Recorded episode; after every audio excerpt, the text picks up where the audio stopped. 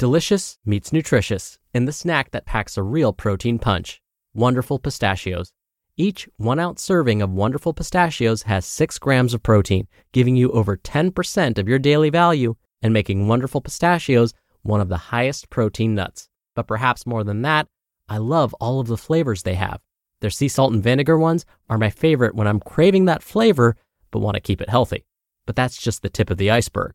Wonderful pistachios come in a variety of flavors, like chili roasted, honey roasted, smoky barbecue, and jalapeno lime, perfect for enjoying with family and friends or taking them with you on the go. Whether you're a pistachio purist who loves cracking open every nut, or you prefer the convenience of no shells pistachios, Wonderful Pistachios has got you covered. Grab Wonderful Pistachios and elevate your snacking game today. So fill up with a healthy snack when hunger strikes. Visit wonderfulpistachios.com to learn more. That's wonderfulpistachios.com. When you need mealtime inspiration, it's worth shopping Kroger, where you'll find over 30,000 mouthwatering choices that excite your inner foodie. And no matter what tasty choice you make, you'll enjoy our everyday low prices, plus extra ways to save, like digital coupons worth over $600 each week. You can also save up to $1 off per gallon at the pump with fuel points. More savings and more inspiring flavors make shopping Kroger worth it every time. Kroger, fresh for everyone. Fuel restrictions apply. It's another Q&A edition of Optimal Health Daily, episode 1162, and I'm Dr. Neal, your host of the show. Welcome back to another Friday show where I answer your questions. On all the other days, I read health and fitness blogs to you like an audiobook with permission from the authors. I don't know if you've ever tried this, but if you Google the word nutrition, you're going to end up with over 3 trillion results in under one second. Unfortunately, much of the information that pops up are myths. They are things that are simply not backed by research. And with so much misinformation out there, I like this show to be a place where you can learn about the truth. So if you ever encountered something and were thinking, is that really true? Definitely send me a question and I'll answer it for you. And whenever I can, I will be sure to back up what I say with research. I'll let you know how you can send in your own question at the end of the show. But for now, Let's hear today's question and start optimizing your life. Today's question came to me via email. Sabrina M writes Hello, Dr. Neal. I've been meaning to thank you for some time now. You're now officially part of my morning routine. Your content provides inspiration and helps me start the day on the right foot. On to my question. I'm a 47 year old woman with a tendency to gain weight in my upper body. I'm about 5 feet 3 inches tall and weigh 128 pounds. I've been working with a food coach and functional medicine doctor and quickly learned that keto type diets just don't work for me. Great lesson that we all need a custom diet that makes sense for us. So I'm almost at my ideal weight, but I tend to carry weight up top, especially my midsection. And I wonder if I should upgrade my exercise routine so that I focus more on building my lower body with weights and perhaps increase my cardio, which I do too little of, so that I can maybe lose belly fat. How much control do I have on changing my body composition? I'm so grateful for your help. Hi, Sabrina. Thank you so much for your kind words. Thank you for being a regular listener. And thank you for sending in your question. I appreciate you. Now, when it comes to where on the body we hold on to fat, we have very little control over this aspect, unfortunately. We can change some of our genetics, like how quickly we burn fat for energy. But for some reason, we can't seem to change this part of our genetic makeup, the part that determines where on the body we hold on to fat stores. So, if your parents were more likely to hold fat around the belly, then that's probably where your body will want to hold on to it. If your parents were more likely to hold on to fat around their hips, then that's where your body will probably prefer to hang on to it. I'll explain. Let's assume that a person's genetics says that they will hold on to more fat around the belly button because that's where their parents' bodies tended to hold on to their fat. As the person lives their life, they may never end up holding on to fat around their abdomen. What's going on? Didn't I just say that that's more likely to happen? Well, if the person follows a balanced lifestyle and burns the right amount of calories each day, their body has no need to collect extra fat around the midsection. But if the person consumes too many calories, and this continues for years, well, now the body's going to try and convert those extra calories to fat. And given the person's genetics, that fat isn't going to the hips, the arms, or the chest.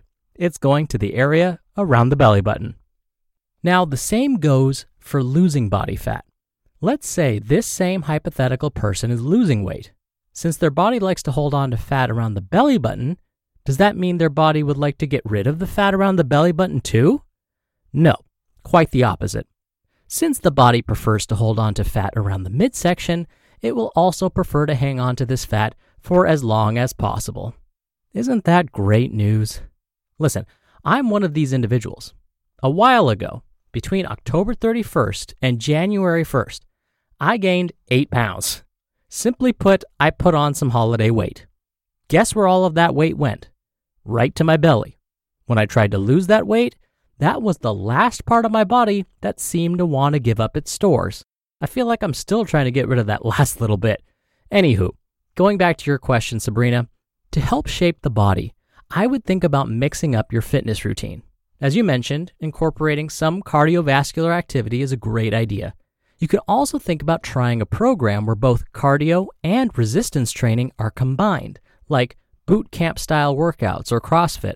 Studies are finding that these forms of high intensity interval training may help reduce body fat. But in order for them to work, they have to be performed consistently for some time. Think months and years as opposed to days and weeks. And, like I always say, if you want any hope of sticking to something, you're probably going to have to enjoy it on some level. Otherwise, you're going to stop. So if you find you don't like boot camp style workouts or CrossFit, try other high intensity training methods. Now, Sabrina, even though I don't know all of the specifics of your current fitness level, I'm going to still propose a sample weekly workout routine. I would encourage you to discuss this with your doctor to be sure it would suit you and your goals and to see if any adjustments need to be made. Now that that disclaimer is out of the way, here it goes. Monday, do 45 to 60 minutes of mild to moderate intensity cardio. Think brisk walking, jogging, bicycling, swimming, rowing, whatever you prefer, all performed at a mild to moderate intensity. Now, an easy way to know whether you're performing exercises at a mild to moderate intensity is you should be able to talk when performing the workout, meaning the workout shouldn't be so difficult that you can't talk because you're breathing so hard. If you can talk, it means you're within that mild to moderate intensity, which is perfect. Tuesday, full body resistance workout. Consider spending some extra time on legs, so think squats, deadlifts, and lunges especially. Wednesday, 60 minutes of light cardio, like a long walk. Thursday, full body, high intensity training workout. Maybe this is the day you decide to do a CrossFit or boot camp style workout. Friday, 60 minutes of light cardio. Saturday, resistance training, but you could also think about doing yoga or Pilates as a form of resistance training, and those will both incorporate some flexibility training as well. And finally, Sunday, rest. Now, this routine is fine for a while, but you're going to want to change it up after four to six weeks. Mix up the days, change the length of time you spend performing these workouts, change the types of exercises you perform for different muscle groups, etc. Variety is important.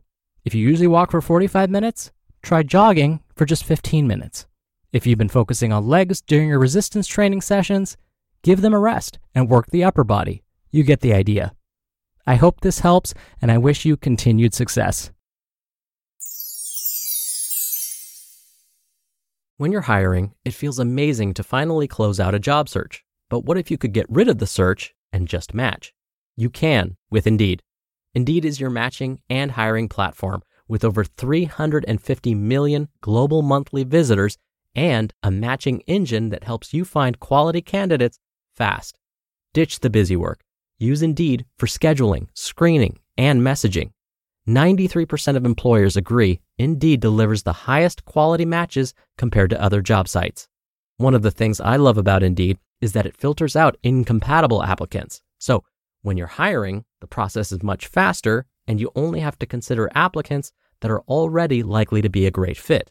and listeners of this show will get a $75 sponsored job credit to get your jobs more visibility at indeed.com slash health.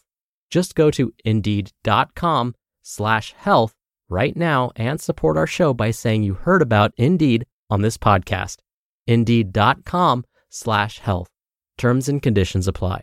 Need to hire? You need Indeed. Thank you again for the question, Sabrina. You'll be entered into a very small raffle every month to win a book on the first of the month, which is in just two days, if you can believe it. So if you want to be in that raffle, send in a question today. Just come by oldpodcast.com slash ask. Or you can do it the old fashioned way and call in your question. The number is 61 I love OHD. And just like Sabrina did, you can email your question. Just send it to health at oldpodcast.com. All right, that'll do it for today. Thank you so much for listening. Thank you for listening every day and all the way through. And I'll see you back here tomorrow on our Halloween show and where your optimal life awaits.